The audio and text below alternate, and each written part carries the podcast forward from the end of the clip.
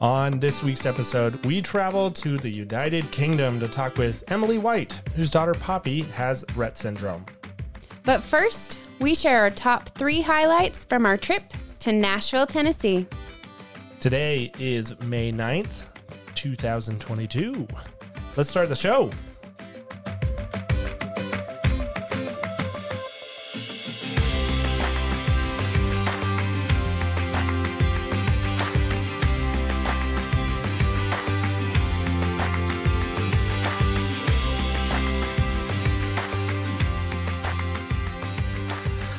Welcome to the Pretty Happy Podcast. My name is Sam.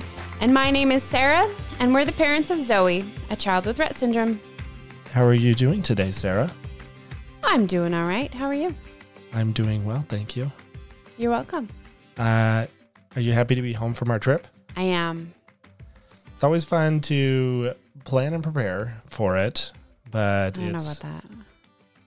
I think it is. I think it's a lot of fun to plan and prepare for it, but I hate coming home.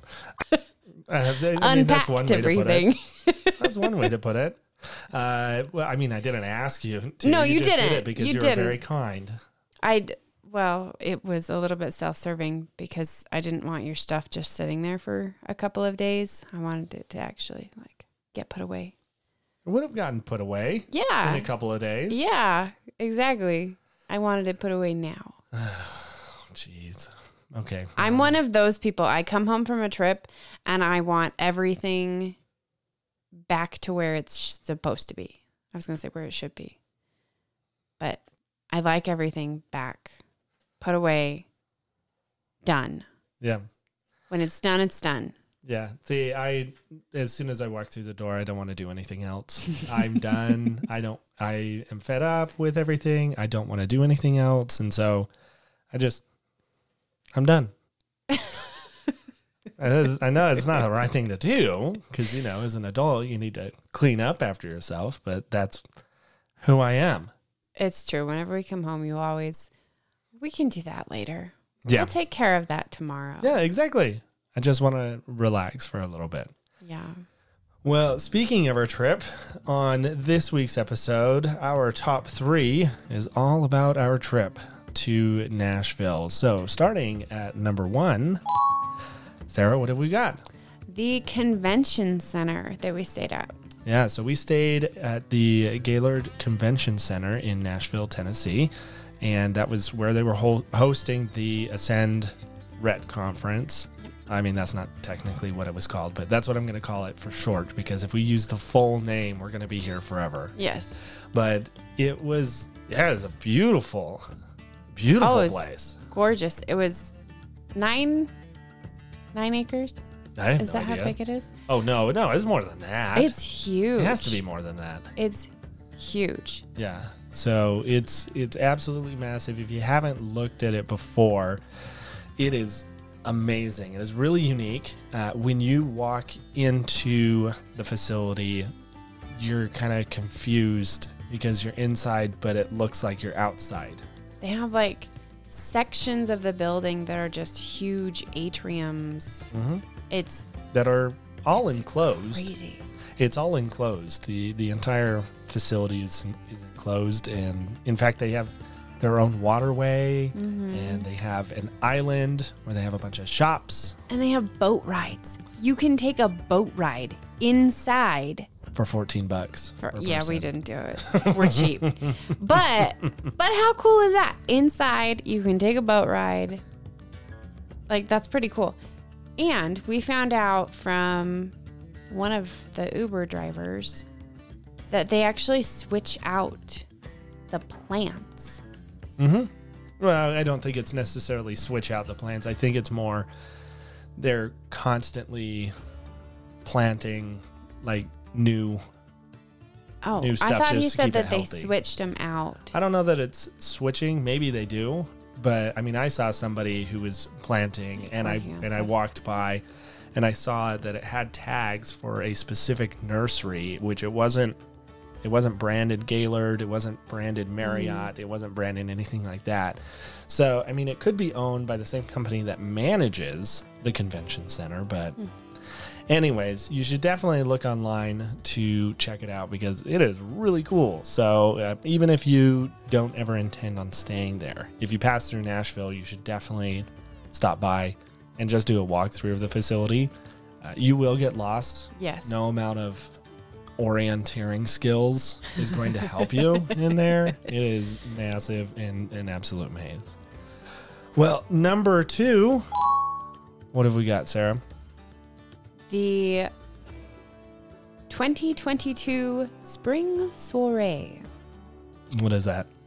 It is the fundraiser that we went to by the Giselle Lauren Foundation.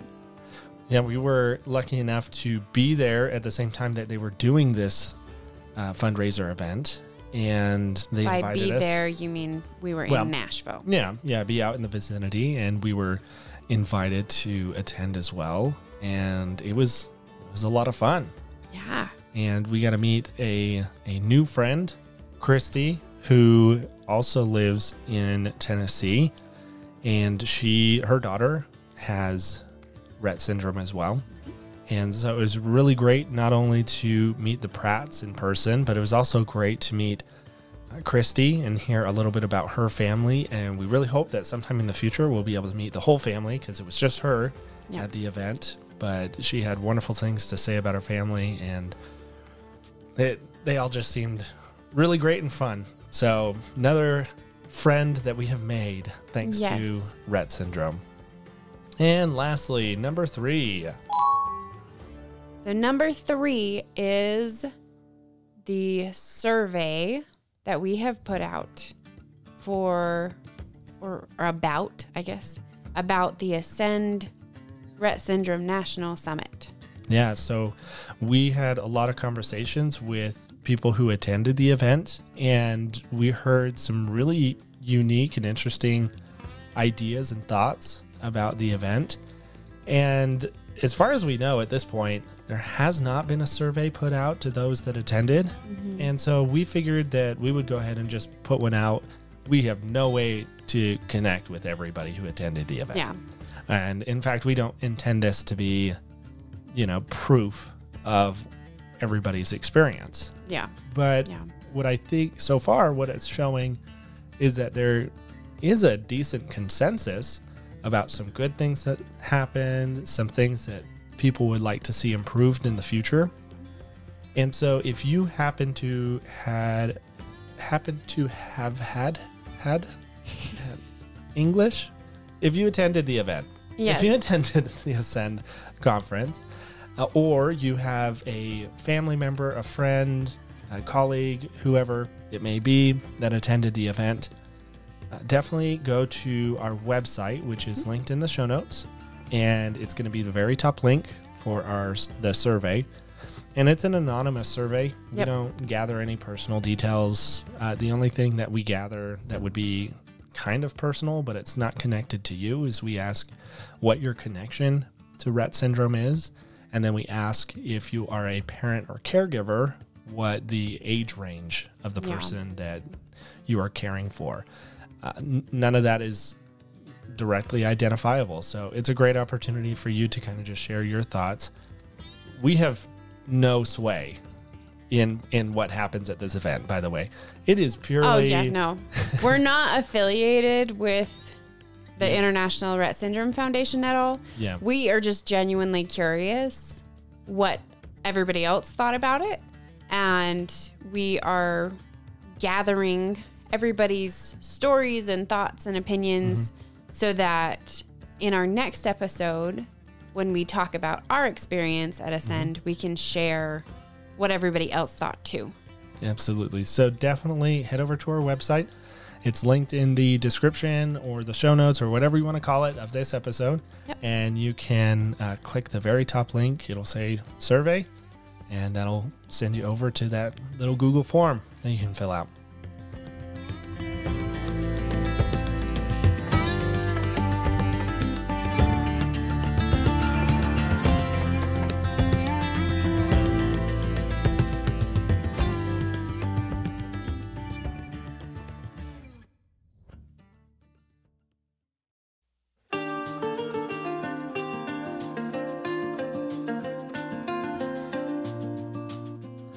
And welcome back, everybody. We are very excited to have on the show today a friend that we have met from all the way in the United Kingdom, Amelie White. Amelie, she has a daughter who has Rett syndrome, and we were able to connect with her over Instagram. And so we are so very excited to have her on the show. Welcome, Amelie. Hi, thank you for having me. Absolutely, absolutely. Well, your daughter's name is Poppy. And how Yes. old is Poppy? Poppy is six year old. Six years old. She's uh, probably about a year and a half older than our Zoe. So they're pretty well around the same age. So, Who is now two and a half. wow. Uh, busy, busy times in your home, just like they are in ours right now. Always busy, always running from one place to the other. Absolutely. And uh, having kids that young certainly doesn't uh, keep things calm either, right? No, well, Poppy wasn't exactly planned for us, so it was a bit of a big surprise. My husband was 22, I was 24, and we had just started dating. Oh, and then wow. off Poppy came in, and yeah, it changed our whole, our whole lives. Yes. Yeah. Well, that's uh, regardless of whether you plan to have children or not. Uh, I don't think anybody's actually prepared for No. them and the changes that it brings because it changes everything about your life. It changes your schedule. It changes who you are, who you associate with. Uh, I mean, you're not spending a whole lot of time usually with friends who don't have children. No, but me, for me, I was, I think, a little bit more prepared because uh, I'm a career nanny. So I was around children and I, I helped raise the couple and I was kind of ready to take it on. But when we started dating, me and my husband decided we were going to have them in our 30s, and my husband is still 29. so it didn't quite work out. But yeah. It is what it is. We have two now. yeah, you know, the Yeah. universe says uh, when things are going to happen, and nobody has any control over that. Wow, that is that is wonderful to hear about your family. Uh, obviously, one of the things that we wanted to f- find out is a little bit about your Rett syndrome story. So, uh, and I've already mentioned at the at the top that Poppy she does have Rett syndrome. What was your diagnosis experience like? Um, so Poppy was diagnosed a month before her third birthday after she was referred to pediatrics um, because she was presenting with developmental delays. She took a very long time to walk, which was the first concern. Um, and she was two and a half when she finally did it. Um, when we entered, let's say, the health system, we had absolutely no clue how difficult everything is. And it was just referrals, appointments, cancellations, rebooking appointment, blood tests, things got lost, more blood tests and just a really long, really long process, which we had no idea um, was going to take over our lives. And it kind of takes away the joy of having a child when you're constantly going to hospital, constantly reading reports uh, that contradict themselves. And nobody at first understood what was going on with Poppy because Rett syndrome is still quite rare. Mm-hmm. So the doctor we were assigned to, I'd never heard of it. Um, so even when the text came back saying it's Rett syndrome, that person basically handed some leaflets and we were on our way, you know, like it's a bit. Oh no, that's She- not helpful. She, she didn't know anything about it. Um, she had to go after Poppy was diagnosed. She had to go on a course, um, just so that this situation would not happen again to her, and that she would know next time if somebody else came in with a child with Rett. Yeah. And she put us in touch with a wonderful charity called, called um, Rett UK. And we got on, honestly, we got so lucky because I don't know if you know, but um, in London, we have one of the rare Rett clinics. There's only two in the UK. Uh, it's Cardiff and London. Um, so she referred us to the Rett clinic, and I don't know if yours is. Mine is a panel with five specialists. You have OT, SLT, neurology, Rett UK, and another I can't remember which one it was, another specialist. And basically, they invite you in, and everybody observes Poppy for two hours, and she does whatever she wants, and they just all play with her, and then you go from there. So we were so lucky to have that because I know so many people in the UK they have to travel um, they have to travel down to London and it takes a long time, whereas we were already there. Yeah. So for us, it was quite easy in that way. Um, but yeah, it was still very long to get there, get Yeah. the diagnosis, and everything moved quite fast after. But getting there, so long. Yeah, and and it sounds uh, like it was incredibly frustrating uh, to go through it because Very. not a lot of people had any knowledge about it. No, and um, even so, when we first looked into it, when they said, "Do you agree to have the blood test for Rett syndrome?" When we googled it the first time, it was a couple years ago now. About yeah, about um, three years ago. The Wikipedia page. I don't know if you googled it and you found it. Yes. it's changed now. It's changed. It's been remade, but it was so scary. Um, the first picture was um, a little girl with like scoliosis, really bad scoliosis in black and white, and there was not much positive about it. It was all very grim. Let's Yeah. just Yeah. say Yeah, that was quite scary. Yeah. that's that's one of the the biggest complaints that I have about how everything is on the internet right now about Rett syndrome. It's very sanitized, or Hmm. it comes across as rather bleak, and oftentimes it's done that way for fundraising purposes. Being able to tell a, sad story can get people to open up their pocketbooks and donate to the cause, which is absolutely impro- important.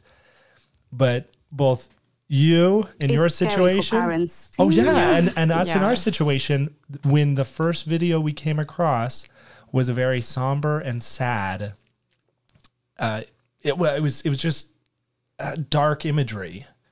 Mm. That wasn't what we needed in that moment. So my goal one day, one day I will solve this problem. I don't know how, but I I hate that there are still parents who are having to go through that same experience that both your family and and our family went through. Mm. It's not it's fun. funny you say you want to solve it because it was my thought as well and i've i've thought so many times about doing all these informative videos and Mhm. answering all of the questions in a in a better light kind of thing but Yeah. i've never actually found the time to actually do it Well, but I've I think you do do times. that. it's funny You do I do that with your. Instagram account. You have an Instagram account and you share stuff, and Mm-hmm. it's all for the like it's positive and it's uplifting it's and mostly yes yeah, It's you know. I mean, you don't yeah. you don't hide the bad stuff, but but that's not your focus. Your focus is Exactly, is the positive. So you, I mean, one person's Instagram account, unfortunately, is not going to change Google and no, the internet. But but if we all start doing stuff like that, if we all start, you know, sharing those those highlights, Mm. the high points. I actually got inspired by I don't know if you follow her Magnolia's Hope Hope Yeah. Magnolia yes um, yeah when I first started she's one of the first I stumbled upon on Instagram um, and she's the one that made me want to really um, document my journey with Poppy and show it and write blog articles like she does and I read all her stuff and uh, I really relate with what she writes always sometimes it's sad obviously it's not always Yeah. um, the joy there's also obviously the sad part but yeah she made me want to start so I did That's awesome. She's What- one of the first uh she's one of the first or well, Magnolia was one of the first families that we found as well. Or that I found on Instagram. Mhm. Yeah. Yeah, they they're really big I think in the US because for me in the UK I thought the community is quite tiny Mhm. I had to expand to yeah to look around for US a little bit in France but not that many unfortunately Mhm. um, but yeah Americans the Rett family um, are the ones that impi- inspires me first and then I found the UK ones and but first it was all from the US yeah. um, Yeah. I guess it makes sense because we're so tiny and you have such a big country. yeah. I, we do have 350 million people, and so you know, just just from a statistical standpoint, it makes more sense that there would be more individuals afflicted with Rett syndrome. But I, we've we've had the opportunity to be able to meet many people across the world in New Zealand and in Iceland and in Australia, and it, it just all over the place and it's been really great to see but what i've heard in many of those instances that uh, right now the support and, and knowledge about Rett syndrome isn't really that great. Obviously, in your situation for receiving the diagnosis, that, that particular physician hadn't heard of it before. But since your diagnosis, what has your experience been? Are people more aware of it? Uh, is is it is there obviously not as large of a community like you mentioned as there may be in other countries? But what what's that like?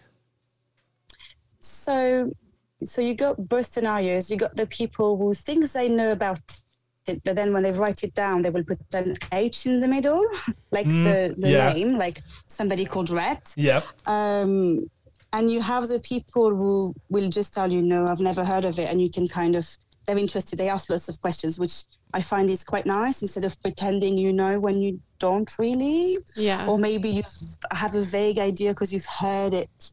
But I prefer when people ask me, please educate me, than they're like, oh, yeah, yeah, of course I know. And then they don't. I don't really like that. But That's yeah, great. you get both um, because we see lots of, obviously, clinics and specialists. And every year, Poppy changes um, class as well at the moment. In our Mhm. school, she changes teachers, she changes staff. So every time you kind of have to retell the story, re-explain what it is, what it does, um, how it affects her. But I don't mind it. I mean, as time go, I guess it's just I'm so used to it. But at first, it was a bit like I don't know how to describe it to you. Like yeah. get to know her and ask me questions if you have them, but I don't know.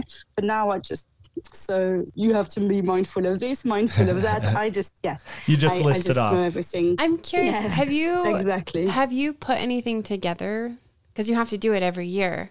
Have you put anything together, Yes. like a paper or something that's like, uh, this is Poppy, and so you can just We're pass so it lucky. Um, we have lots of resources from Rett UK. We get in the post, and we get um, it's like a binder. So it's like a checklist. It's like A to Z. So it's all alphabetical, and you got all of the the knowledge about Rett syndrome. So every time something arises um, with Poppy, like for example, she was diagnosed with scoliosis in September 2020, and I had no idea if it was like like everybody else's scoliosis or something that's different with Rett syndrome. Um, and I just had to go in the binder, letter S, and just scoliosis, and you had all the info. Mhm. And I found so I give that to everybody that asks. So um, the teachers, I'm like, uh, "Do you want the Rett checklist? I'll give it to you." And I give them. Uh, I've copied it. I have it in a PDF form, and I give that to everybody that um, asks me and that has Poppy in their care. So yeah, I do have that that folder. And Poppy has also a little. Also, I need to update it because it was her birthday recently. But um, she has a passport, and I do it every year. It's something we take with us to the playground. Mhm. So, for example, when somebody is going to be curious about her, she can show them the passport. It's like um, a communication passport. It talks for her. And it just says, Hi, my name is Poppy. I like mermaids and unicorns, and Peppa Pig is my favorite. Like, it's really simple. It's got like lots of images, and she can kind of relate with other children, if that makes sense. Mhm. Instead really of them cool. just staring and she can't answer. And yeah. So we do have that as well. But I- I need to make another because it says I am five and she's six now. Um, but yeah, I, I remake it every year because she changes quite quite a lot as well. Well, that's a that's a great tool to have. We've never heard of of having something like that before, uh, specifically for individuals with Rett syndrome, children to be able to connect with other children. Everything we've always heard is, you know, have something to be able to share with other parents and other adults. And uh, oftentimes, yeah, I think we overlook the fact that being able to have those good social uh, skills and relationships that's that's absolutely important to have. That's really great. So you mentioned that currently there are two clinics in the UK. Um, Yes. And you mentioned uh, a little bit about um, your your uh, experience when you go there. The first time you went, what was your feelings? Uh, for us, our first time, it was. Uh, I mean, Sarah was the one that that went, uh, and if you want to explain more on that, that's fine. But I think it was, you know, almost relief because you didn't have to explain Yeah. everything in that moment. because they already knew everything. Well, I'm sure they don't know everything, but they were already experts in Rett syndrome. So I didn't have to sit there and explain this is Rett syndrome. This these are the symptoms that she's having. You know, I didn't have to do any of that. I was actually the one that was learning the information, and I also, you Yes. know, it was nice that they. You could tell they didn't just Google the condition right before your appointment you know? Um that never happens. oh, right I'm sure it doesn't. yeah. Um but the other nice thing that that that i saw was that they talked to zoe on her level.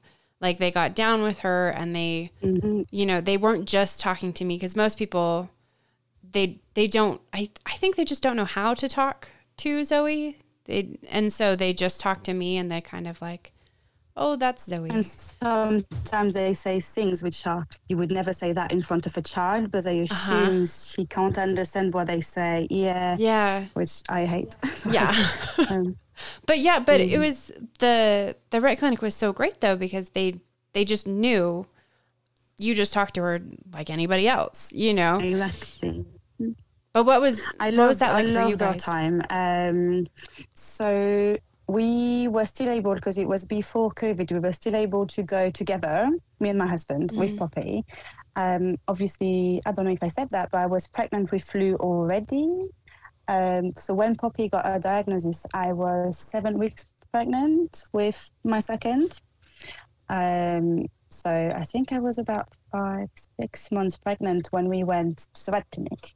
Um, and Poppy, what really was striking about her is that everybody was saying to her, You're amazing, um, like really positive. So she was beaming, she was showing off all of her skills, and um, they, they tested her hand function and um, um, so they made her grab a drinking cup and something else, and obviously she was showing that she could. Um, it was just beautiful to see. Everybody was like, oh, "You're so strong. You're so beautiful. You're so clever." Like they were all basically making it a big positive experience for her. Uh, it was not at all scary. They answered all our questions. Um, the doctor, which we are still in touch with, um, which I'm still in awe of, is one of the one um, doing the gene therapy trials at the moment in the UK. He's called um, Dan Lumsden. Uh, he's a neurologist and he really knew his stuff. It was, I mean, he explained to me everything about everything. Uh, so clever, so bright. Like he explained to me everything really simple as well, so I could understand like all of the genetic parts, how it happens. Uh, he explained to me de novo, the fact that it's a de novo mutation, so it's completely accidental. And he, he put us at ease and he said, Your daughter is amazing, you're doing an amazing job. No, it was fantastic. I mean, I have a really good memory of it. I mean, we came out, we were like, The future's bright. Whereas Yeah. when we got the diagnosis, we were like, Oh, I think that's going to maybe be hard. Yeah. Yeah. Um, It- but yeah. Yeah, I, I could certainly see. I, I think that's what happens with, with most people who attend the Rett clinic that we're closest to, is they feel like they can conquer anything. They can take it all on. It's not a huge problem. It's it, yeah, there's issues, but it's manageable. It's something that that you can handle. Uh, How often do you get to go to the Rett clinic? So we've been twice. Um, it's mostly when something new arises. For example, um, last year, um, Poppy was having trouble with losing too much weight. Mhm. So they were talking about getting a feeding tube for her. Maybe um, we well, we said we wanted to try everything else we could before. Absolutely. So in the end, she, she does not have a tube. But at that point, uh, something massive was shifting. So that's when you get to go back to the clinic when there is something changing, either in her behavior or in her health or um, anything. But otherwise, you just don't see them. You can give them a call, or I have his direct email. I can email him with questions and. Um, but if things stay the same, you do not go back to the clinic, basically. Oh, that's good. That's good that you're able to have it on an as needed uh, basis. Exactly. Uh, who who is the one that manages the clinic? Is that managed by the NHS is. or is that Rett Um, UK? It's, it's the NHS, I think. It's one of the main hospitals in, in central London. It's called the Evelina. Okay. It's the Children Hospital. Yes. Oh, okay. All right, that's really great. That's really great to have uh, have that provided for you guys. Well, we're we're also always very interested to hear what other services you guys are able, are able to receive where you're at. Obviously, being here in the United States and specifically It's in the state we. That we live in, yeah, in Colorado, it is very different, even from people who are living on the East Coast of the United States. So we love to hear what are some of the unique things that you guys are able to receive to support your family. Um, so before you get into school, you get everything through the NHS, which is the health system. Mhm. And once you go to school, everything is provided through the school. So as soon as we got into the, um, the preschool system, and Poppy got a space when she was uh, two and a half into like a really good nursery, a specialist nursery, we basically all of the waiting lists was it was done and we moved on to all the therapists in school. So in school we have a physio. Um, they provide a wheelchair clinic, an orthotic clinic as well. So for the feet, Mm-hmm. um, because Poppy needs uh, orthopedic boots. Yeah. Um, we have we even have the pediatrician now coming into school, so we don't have to go into hospital as often. They come to you. Um, we have OT as well, so occupational therapy. Uh, we have an eye gaze specialist. Oh, how Um, great! somebody that's teaching Poppy, yes, how to use an eye gaze. We have there's there's so much honestly. Um, it's all through the school. We even have so me, I can access therapy. So I see a therapist to talk about my feelings or my fears or anything that happens with Poppy, my challenges. I can see a therapist through school. Yeah, it's it covers everything, all of the basic, and you have like a family support worker. It's Mhm. all it's all one one big team basically, and they all work closely. And honestly, this school is a godsend. We um, we can't rave enough about it. It's it's amazing. That's really great. Well, um, Sarah and I are going to share in a later episode a little bit about what's been happening as of late with Zoe and and her situation at school, which I can tell you as of late, it's actually turned into really a really good situation, but it has been such a learning curve. And so we're always jealous of families like yours that are able to find a school that it just works. It just works for you. So we're happy to be where we're at now.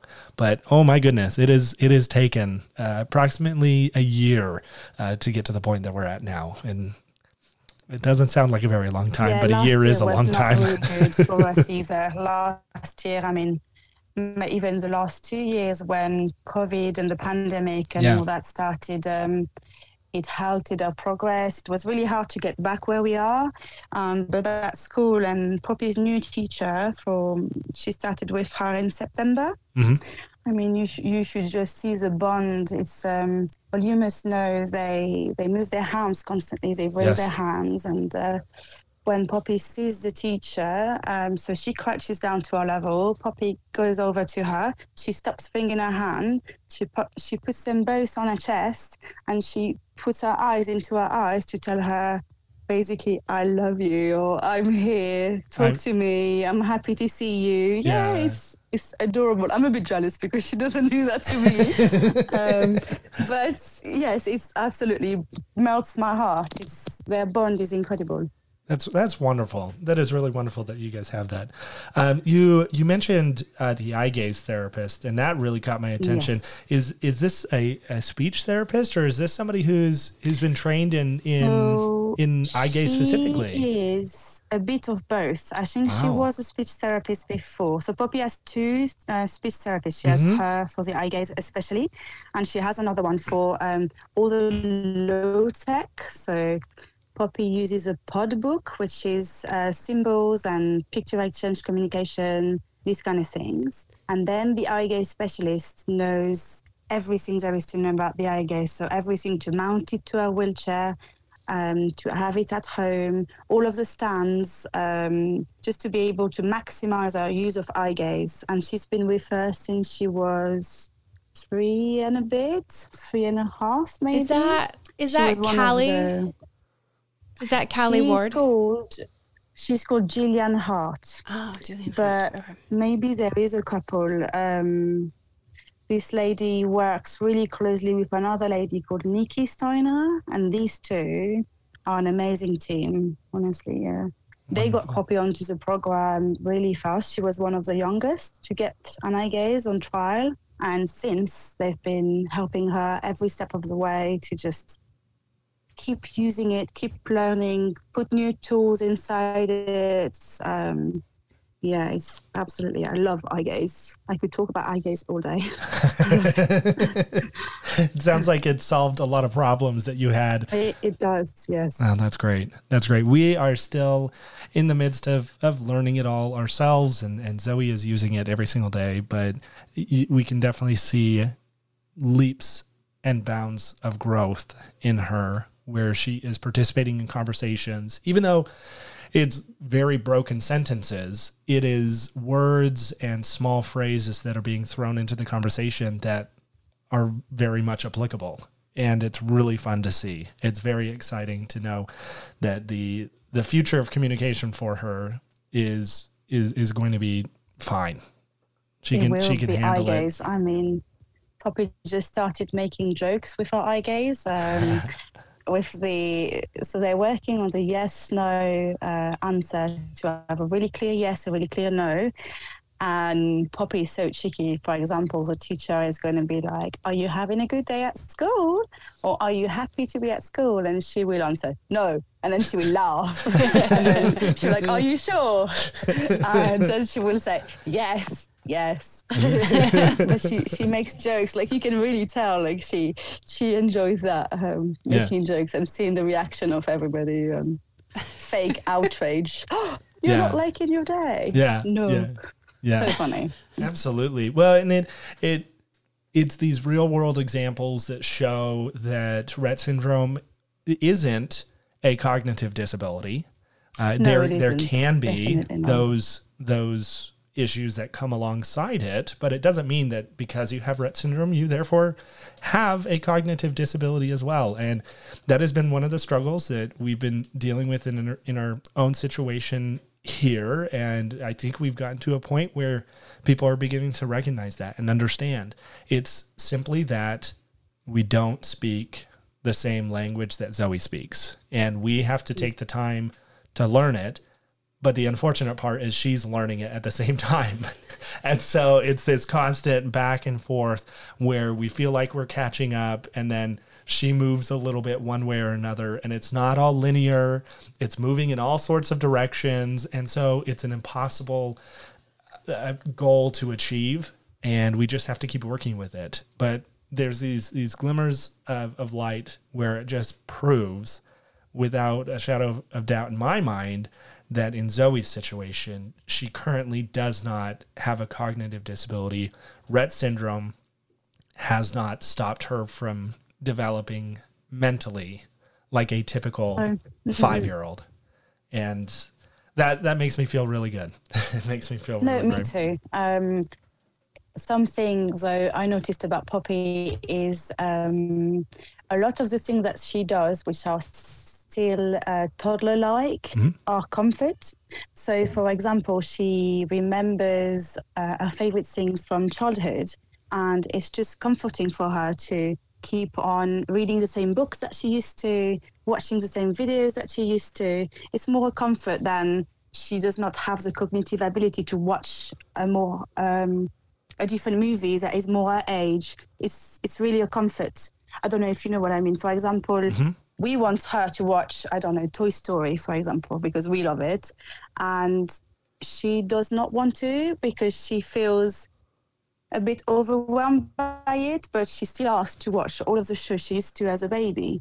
And sometimes people are like, oh, so our intellectual um, capacity must still be the same age as this baby show, like zero to three or something like that. And I say to them, no, it's not. It's just, it's comfort. Yeah. Well, she e- knows it by heart. She knows what to expect. It's, yeah, it's comfort. even as adults we do that where we we go back and i mean just recently i was watching on disney plus uh, girl meets world because for me boy meets world uh, was such a, a, a great show and i really enjoyed it watching it growing up and the the continued story even though it is very much a tween series it is not designed for me. Uh, it I I enjoy the fact that the story continued, something that I loved very dearly. And so I was kind of embarrassed when I was watching it, and Sarah walked in, and I explained it to her. But then I was like, "Why does it matter? I'm happy. It's nothing. Exactly. it's fine. Leave as me as it makes her happy. yeah yeah so so even even as adults we do that and the and the interesting thing is we don't we we don't question it in those situations No, Uh, exactly. and simply because Poppy and Zoe have Rett syndrome, where physically they act differently, um, the immediate response is, well, we're going to assume that everything else is also possible, that other disabilities are absolutely possible. And we don't do that in any other situation. Um, so it's it's unfair, and it's great to hear that you guys are having a wonderful experience with uh, Poppy's school, and and I'm happy with where we're going with our school as well. Uh, I wanted to jump back for a second to prior to Poppy's diagnosis. Had you and your husband had any connections to disabilities or disability communities prior to to receiving her diagnosis?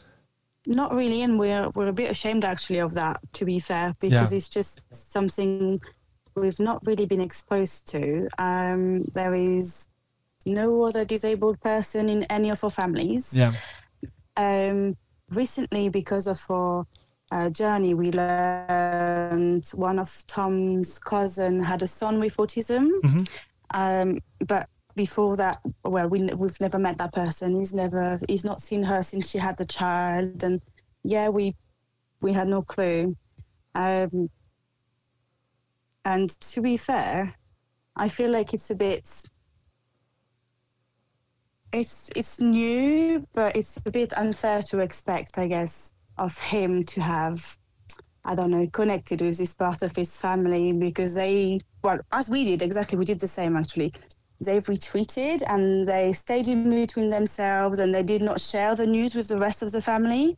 And when we got our diagnosis, we kind of did the same. Hmm. I think because we were scared of not being accepted and just um, people not understanding what we were going through. But it was unfair of us to, I don't know, expect, I don't know, people to keep coming to us and keep inviting us to things when we we decided that's it we're spending christmas on our own this year we're we're taking time to be just us together because we were i guess we were scared of breaking the news to all of our families and Yeah. also i mean you know rett syndrome is they develop completely typically and suddenly something changes around 18 months or around toddlerhood Mm-hmm. So it was such a surprise and at first everybody was in denial.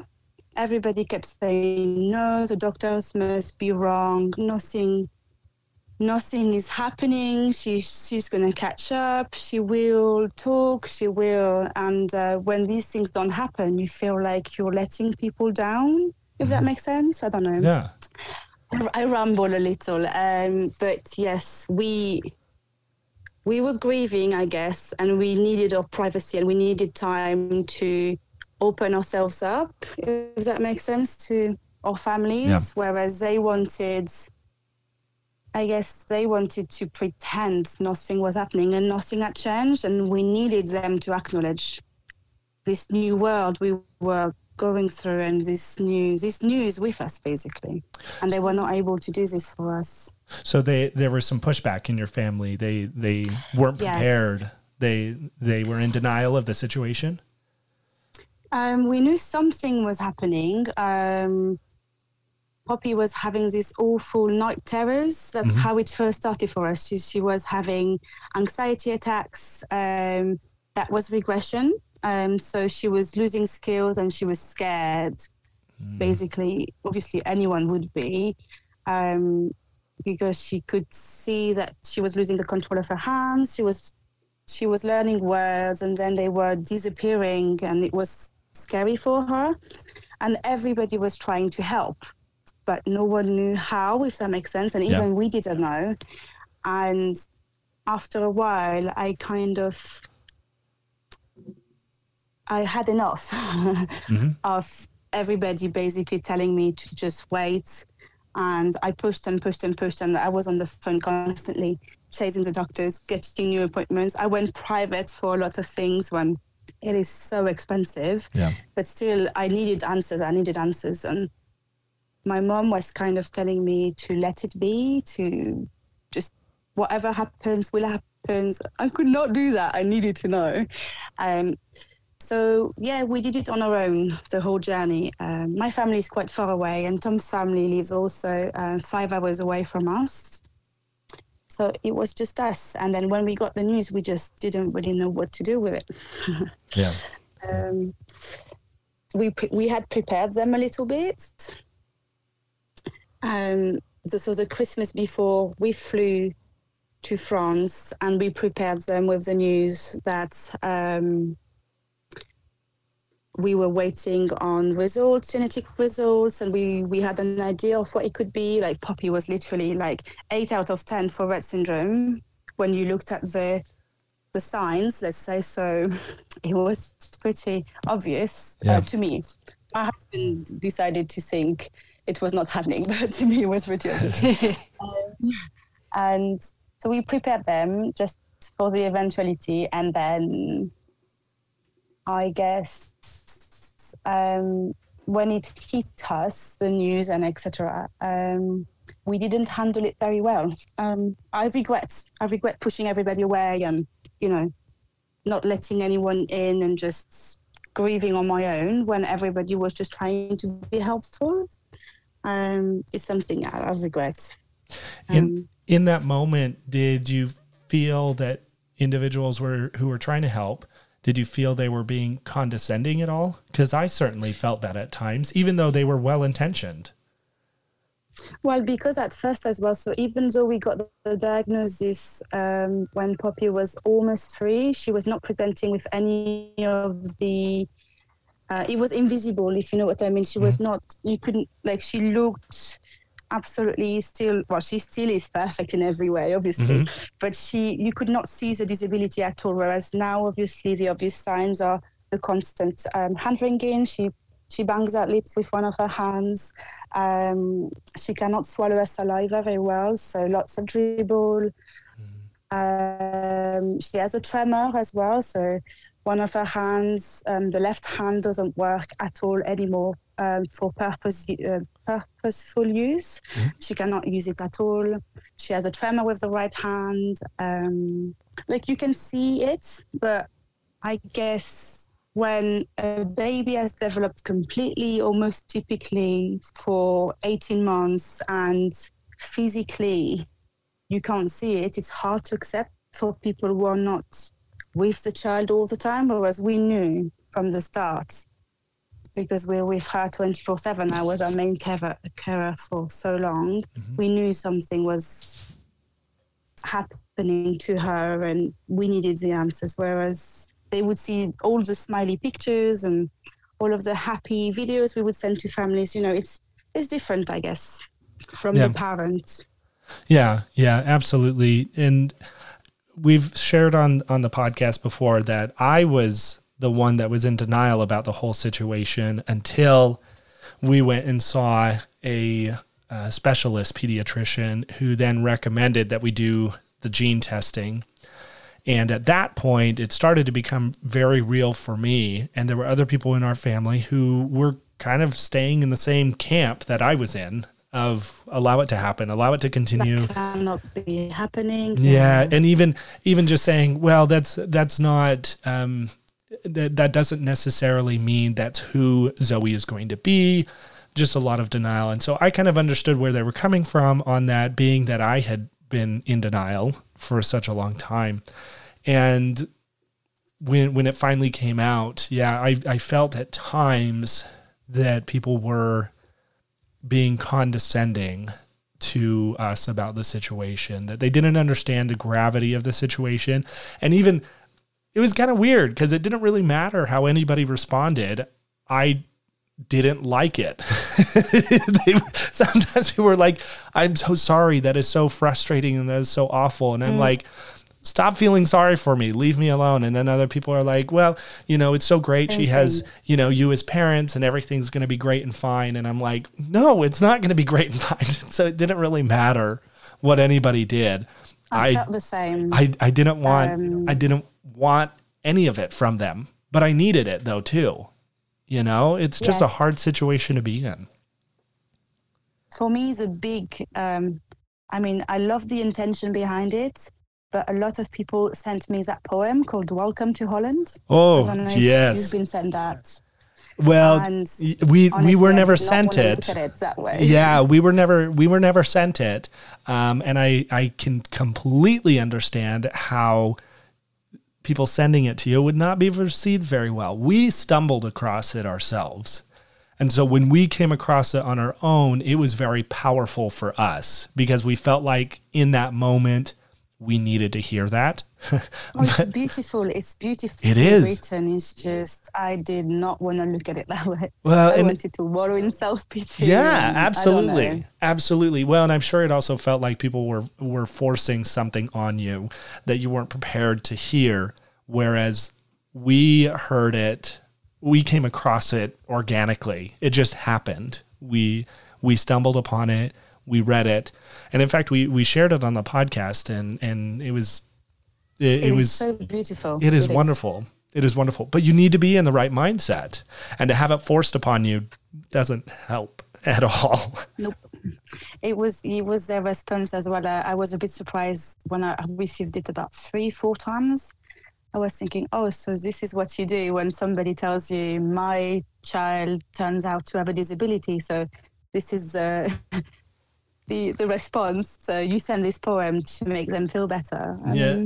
Uh, yes, I don't know. Nah, um, nah, yeah. But I don't know as well because so I don't know if you do the same thing. But for example, when we got the diagnosis and all that, we uh, it was in the morning, um, so we could not show in front of Poppy that we were sad. So all our awake hours, you you bottle it up and mm. you put on a straight mm straight face, bright face, um, and you do not show your sadness. And then once she goes to bed, that's when you allow yourself, I don't know, to feel sad, have a little cry if you need, I guess, etc. But so when people would see me with Poppy during the day, I would be the happy, brave face. Obviously, I would not be breaking down in front of them, so they would assume this is amazing. You're so strong. You're so, and I, I didn't want them to, I don't know, I didn't want them to point that out, yeah. kind of, because it's not what I felt. Um, but yeah, at the same time, obviously, um, we needed to do that for Poppy. We needed to shelter her from all pain, if that makes sense. And we were still wonderfully happy to have her in our life. Mm-hmm. So we could not, yeah, we could not let her see, but that makes it so hard when you have no choice. Um, yeah, it makes it so hard to be happy when all you want to do is stay in bed, um, have a cry. It's it's difficult. Yeah, no, it, it definitely is. It definitely is. You you shared it the it, it, a little bit ago about how you guys are receiving therapy services yourselves as mm-hmm. as the parents When were Yes. you able to begin receiving those? How how long after the diagnosis did that begin? Um, I actually had a meltdown because um, I was eight months pregnant or seven months pregnant, very, very pregnant. And um, he was having extreme reflux all the time, vomiting, lots of vomiting, which she has now overcome. Um, but we found out later that she had like an unsafe swallow. Um, so all the liquids needed to be thickened. And so that solves the reflux to have all of the liquids thickened Mhm. with thickener. Um, but back then, so constantly changing our clothes, you know, and um, constantly laundry, laundry, laundry. Um, and I had a bit of a meltdown in the classroom. So one of the teacher uh, took me to the family support worker and said, "Look, we have this service. If you if you want it, we can see if she has availability for you." And that's how it started. me breaking down in the classroom and um, somebody being like, maybe you could, if you want to, you can do therapy. And I was on a waiting list with the hospital, and I had been for probably seven, six months, Mm. and nothing was coming out of it. So the school offered the service, and it's been a blessing. I've been seeing her for two and a half years, That's even great. before my son was born. So yes, a long time. That's really great. Well, that was something that we were told to do uh, by Colleen English. We interviewed her back in October of 2021. And that's something that we have actually started doing ourselves. And for me, it's it's been a very positive experience because it's not just walking through the trauma and the grieving of Rett syndrome and everything that that means for Zoe and our family, but you begin to realize that there's other things that having a an extra support system uh, beyond your immediately immediate family is it's important. It's so Yes. important to have. So anybody listening who is uh, in denial about needing those services, I, I'll tell you, it's worth it. It is absolutely worth it. Tell it to my husband because I've been trying. Please tell him. I will. I will absolutely. It's it's hard because you have to become vulnerable and to do that with somebody who's a complete stranger, that's not how we are as humans, but that's what you need to do. I'm not gonna lie, I honestly find it easier to be vulnerable with a complete stranger than Mm. with people that I'm familiar with. Why is that? I because they don't know anything about me. So I I don't have a pre-made they don't have a pre-made conception of who I am. Mm-hmm. And so I can be whatever. Like I don't have to put on like a fake face or a mask or whatever and like you know pretend to be the the strong person that they think I am. I can mm-hmm. just be whoever who maybe is really sad or or you know whatever it is. So I find it actually easier to talk to you know a complete stranger about things cuz I'm like they don't they don't have that pre-made this is Sarah. And mm. you know, I They don't have to anything you say. yeah, I don't have to stay in that box of this is Sarah and this is what she does and this is, you know, I can be just whoever. I mean, I'm still me, but but I don't have to pretend to just be me. I can, No, to you know. spare their feelings. You don't have to spare their feelings. That's one thing. You don't have to. Yeah, I can be as well. I can be angry with her. Well, not necessarily with her, but in her presence. Yeah. Yeah. I can let myself be angry at my husband, for example, which obviously I would contain in front of my children, um, or when I have some somebody I'm angry about in the medical sense as well, like for example my doctor or um, a therapist that's not treated Poppy fairly, fairly or something. Yeah. With her, I can let it out, and she gives me um, uh, ideas of what to do, how to how to basically manage anything, anything that arises. And if I didn't have her, honestly, I don't, I don't think I would react so well to some situations. But having her as a filter, or like as a, I go to her first, and she tells me if what I want to do about the situation is good, or if I can do it a, another way, which is better. I mean, I love it. Um, therapies, yeah, it's amazing. I think. Yeah. That thought popped in my head, Sarah, when you were talking about being whoever you want to be. Years ago, I saw a post on Facebook that was talking about um, uh, how awkward it is when you have one group of fa- friends that end up associating in a party or a, a special family event. They end up associating with your another group of friends. Uh-huh. And I think we all do that where we have different groups of people that we act differently in front of for Yeah. whatever reason because there's certain dynamics. And so it, it sounds like for you at least when you're with with your therapist, you're able to shed those Yeah, expectations. exactly. Gotcha. I don't have to fit the specific group that I'm talking to. I can just be whoever. I can Mm-hmm. be fluid. you can talk about anything. Yeah. You can, yeah, that's the beauty of it. I sometimes I go in, I think I'm going to talk about, I don't know, something, and in the end, uh, something else comes out, and it was actually more important because I decided to put that first, and I Yeah. realized actually everything I've been keeping. Yes. Um, Yeah. Yeah. It's really interesting. Absolutely. Absolutely. Well, uh, this has been an absolutely wonderful conversation. I have really enjoyed talking with you, Amelie. It's been so Thank great you. to hear about your family. It's so great to hear about your experiences. Of course, it's been wonderful to learn more about Poppy and the wonderful person that she is. And uh, I hope that we have a, an opportunity to meet in person one day because we, it sounds like Poppy and Zoe are cut from the same cloth. They are very similar. Zoe is incredibly sarcastic at the moment, and I, I think we could we could have a good laugh with the two of them in the same room.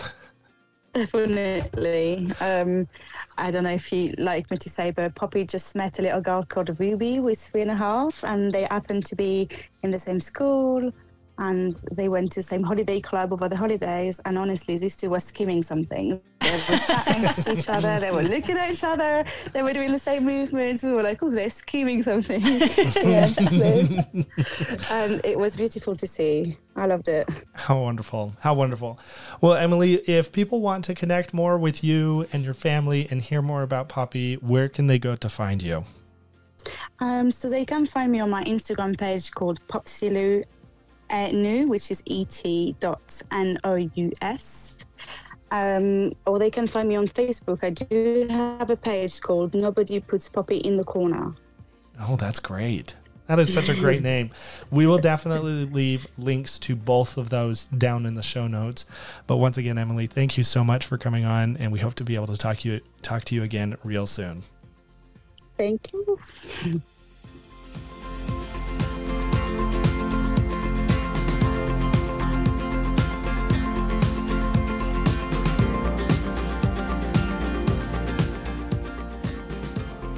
Thank you again to Amelie for coming on the show and chatting with us, telling us her story and more. Yes. A lot of really good information that came out of that. And we have now officially met somebody from the United Kingdom. Woohoo. Woohoo! Well, and, and she's French too. So do we get to tick off two boxes? Yes. No. I don't know. I don't know. we'll have to revisit the rules for uh, for who we are marking off for what and where. So, but we'll get back to you guys on that. So, Yes. in the meantime, though, it is now time for can't leave it. Sarah, Can't leave it. what can't you leave? Okay. Um, we just finished watching Downton Abbey. We did. Well, somewhat recently. Yes, we did. Um, I don't have a show to watch anymore. We don't. No. You don't say you. You say we. Okay. We don't. We don't have a show to watch anymore. Yeah. And I don't have a show to watch in general. Okay. Is that it? My go to is The Office. I just rewatch The Office over and over and over and over and over. Yeah. I honestly can't tell you how many times I've seen it because I've seen it so many times. Yeah, I believe it. Um, because I also throw it on in the background when I'm doing other things because I've seen it so many times that I don't have to like watch the whole time. Um, so my can't leave it is I need suggestions for other shows. Wait, are you crowdsourcing? Yes, I am. I am crowdsourcing. So if you have a suggestion on a show that I might like, um, I mean, I just told you I'm obsessed with The Office. That should tell you enough about me to to pick out any other shows. Yeah, everything. everything. Um, but yeah, send me some recommendations of specifically TV shows because I need a new series to binge watch when I should be sleeping. so I mean, you've been going to bed earlier as of late because I of have. that. So that is true. maybe this is a bad idea. Maybe this is our first can't leave it. That wasn't a good idea. No, no, I don't think so. Okay. Um, yeah. So send me send me your ideas because I need some suggestions. Where should they send them? they should send them to they can message us on instagram or they can send us an email or you're looking at me funny I'm just waiting for you to come up with all the other ones. a website Uh, no, we don't. I mean, we have a website, but we don't have a website. How are they going to send us a message through there? i don't know i don't know but you're looking at me like come up with other ideas and i've I'm- gone I'm blank look- I'm look. The the look was the look was. facebook I'm I'm confused because you're. It sounds to me like we have a thousand different ways that they can get in contact with us when really there's there's Probably- not yeah two or three. so you made Okay. it out to be at least I was interpreting it as here's a vast variety of ways. it feels vast three. That's a lot. It so, is. anyways.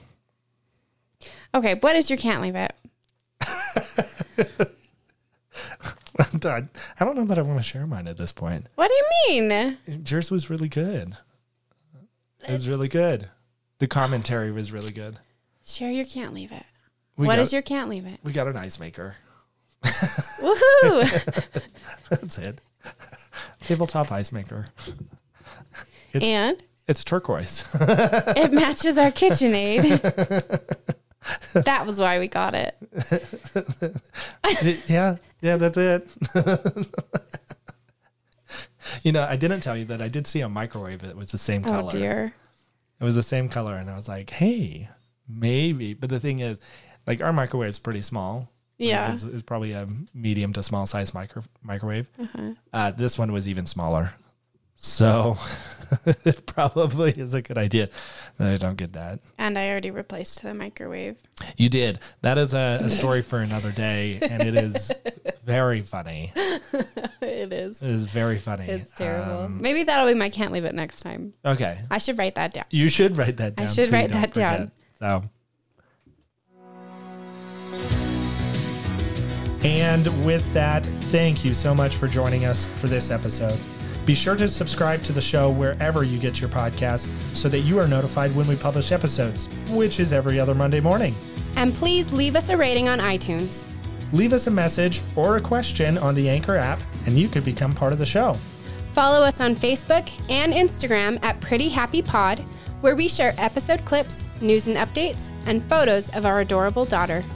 If you would like to be interviewed on the show, reach out to us on any of our social media accounts, or you can send us an email at prettyhappypod at gmail.com. For more information about Rett syndrome, visit our website,